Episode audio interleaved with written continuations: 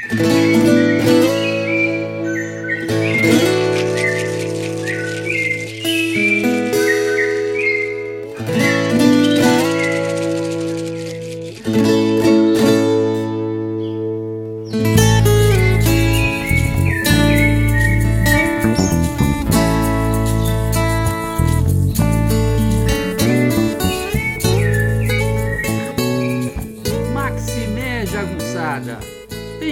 Bem-vindos e bem-vindas a Urucuia, um podcast feito para te ajudar a ler Grande Sertão Veredas e outras obras do nosso amado João Guimarães Rosa.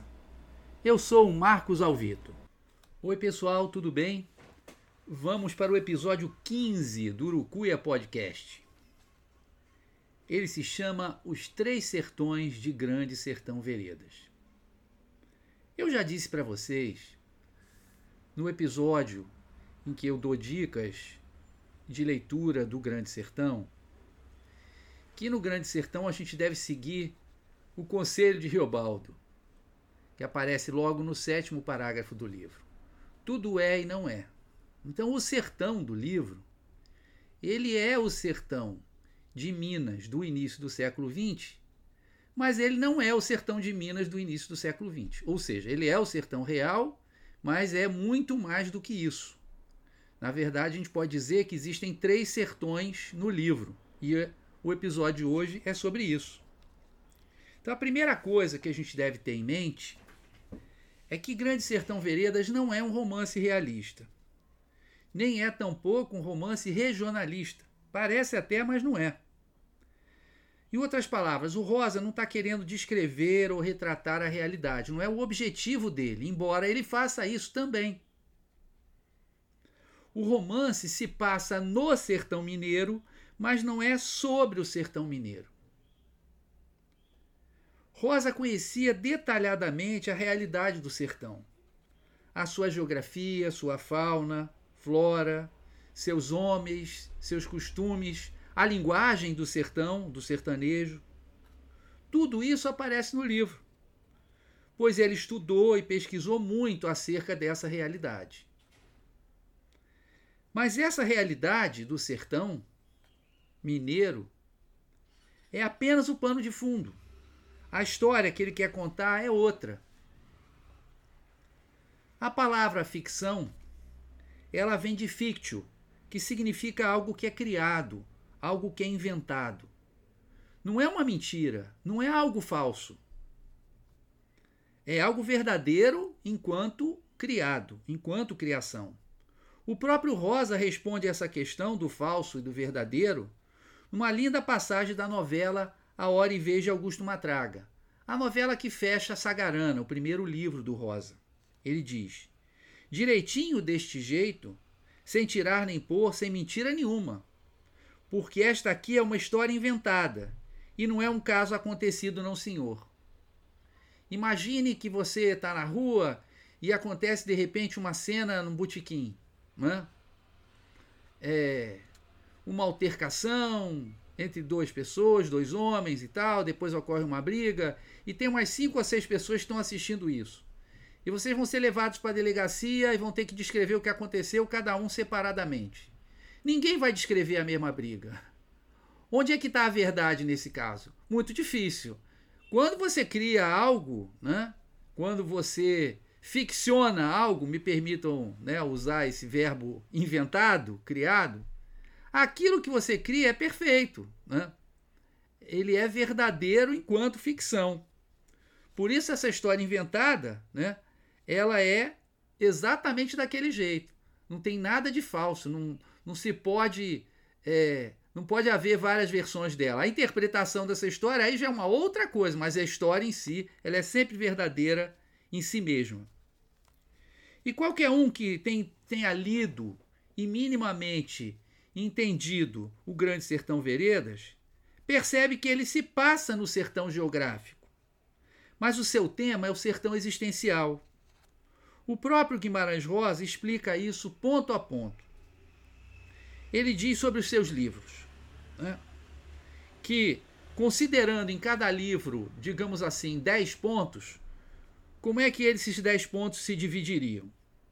Para o cenário e realidade sertaneja, ele daria apenas um ponto. Para o enredo, né, as movimentações dos personagens, aquilo que nós chamamos de história, ele daria somente dois pontos. Para a poesia, a poesia sozinha valeria tanto quanto enredo e cenário juntos. Poesia, três pontos. E, finalmente, o que realmente importava para ele, o valor metafísico religioso, quatro pontos. O filósofo paraense Benedito Nunes, no seu livro A Rosa, o que é de rosa, aprofunda esta reflexão. É ele quem diz que existem três sertões na obra. O primeiro sertão é o sertão de Minas, propriamente dito.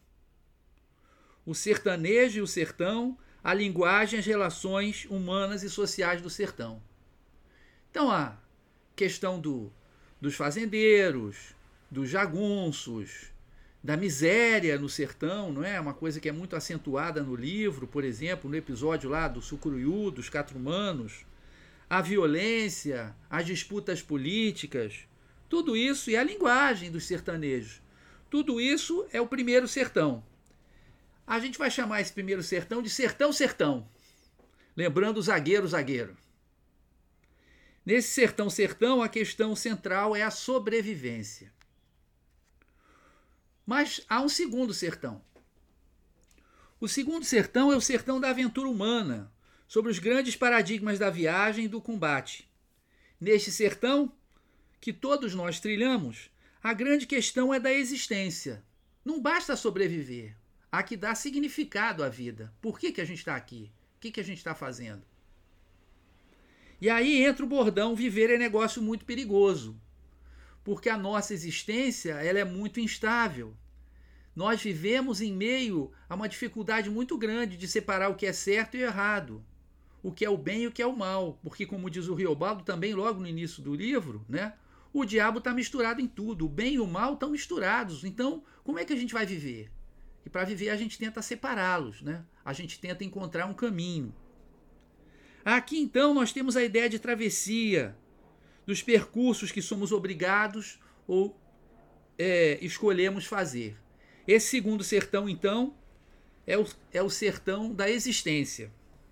E por fim, ao terceiro sertão, o mais elevado, o sertão do destino metafísico e religioso, sob o paradigma da escolha entre o bem e o mal, entre Deus e o demônio. Aqui a questão fundamental é a transcendência, aquilo que está além do que supõe a nossa vã filosofia ou sociologia. O jagunço Riobaldo, já fazendeiro, velho, no range-rede lá da sua fazenda, da varanda provavelmente da sua fazenda, ele fica especulando: Deus existe? Mas se ele existe, como é que acontecem certas coisas? O diabo existe? Ah, ele não existe? Mas então como é que eu vou explicar né, determinados é, momentos da minha vida e determinados acontecimentos? Então aqui é o sertão da transcendência, é o sertão metafísico. Mas não é assim tão fácil. Porque no texto ele não diz: olha, agora eu não estou no sertão físico, agora eu estou no sertão existencial, ou agora eu estou no sertão metafísico. As questões estão misturadas. A grande maestria do Rosa, a grande arte do Rosa, a grande genialidade do Rosa, é que há uma possibilidade de uma leitura mais rasa o sujeito pode ler aquilo simplesmente como uma história passada no sertão e não perceber o que ele está querendo dizer. Por exemplo, quando ele fala da questão da mandioca. Né? Ele diz que tem a mandioca boa, que de tanto ser replantada, pode virar a mandioca má, uma mandioca venenosa. E tem a mandioca ruim, a zangada, que às vezes, ela vai perdendo veneno e se torna mandioca boa, comestível. Ora, aparentemente está falando da mandioca, né? É um homem do campo, do sertão, falando da mandioca. Mas o que, que ele está querendo dizer? Ora, o bem se transforma em mal e o mal se transforma em bem. Ou seja, as coisas são estáveis, né? E difíceis da gente da gente capturar. Portanto, no texto, há que ter esse olhar de perceber que esses três sertões estão misturados o tempo todo. Né? O próprio Jagunço Riobaldo, conversando com o doutor, estão misturados, estão entrelaçados, estão articulados. O próprio Riobaldo, conversando com o doutor, admite que a narrativa dele é muito confusa e muito entrançada.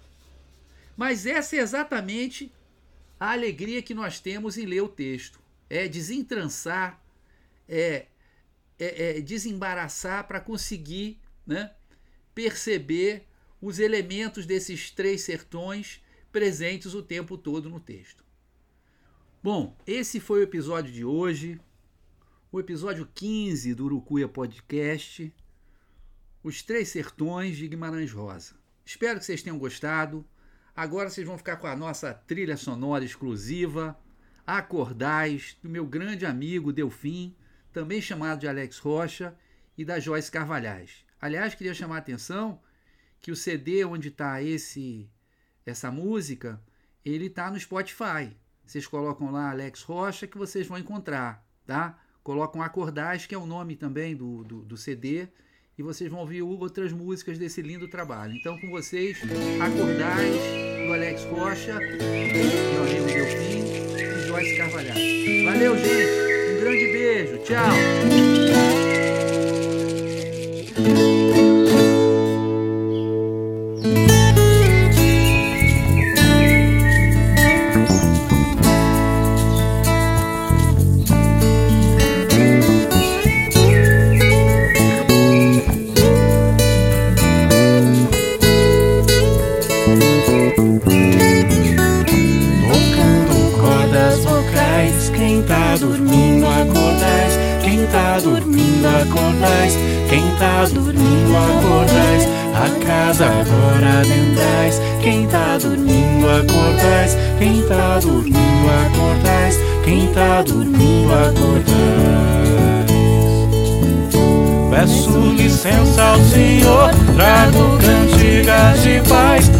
viola fina ensaiando, o pôr do sol nos quintais, passarinho vem se achegando, som entre os laranjais, quanto mais vozes cantando, mais alegria